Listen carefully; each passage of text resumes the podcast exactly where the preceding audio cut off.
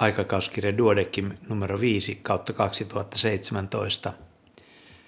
Kardiologi Minna Kylmälä kirjoittaa Sydämen muovautumisen kuvantaminen. Syrjäyttääkö strain ejektiofraktion? Muovautumisen kuvantaminen, deformation imaging tai strain imaging, on kliiniseen käyttöön soveltuva kaikukuvausmenetelmä, jolla arvioidaan sydänlihaksen toimintaa. Muovautumisen kuvantamiseen on kaksi eri tekniikkaa, kudosdoppler ja kaksiulotteinen strain eli speckle tracking.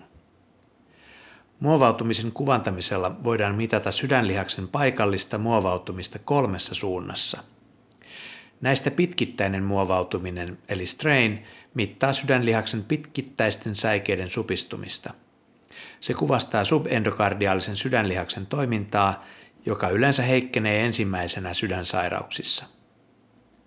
Vähentynyt pitkittäinen strain voi paljastaa sydänsairauden normaalista ejektiofraktiosta ja näennäisesti normaalista supistumisesta huolimatta.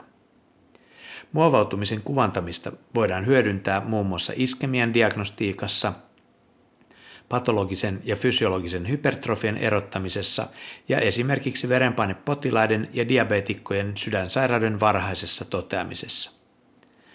Globaali pitkittäinen strain GLS, Global Longitudinal Strain, on koko vasemman kammion systolisen toiminnan mitta, joka korreloi ennusteeseen ejektiofraktiota paremmin.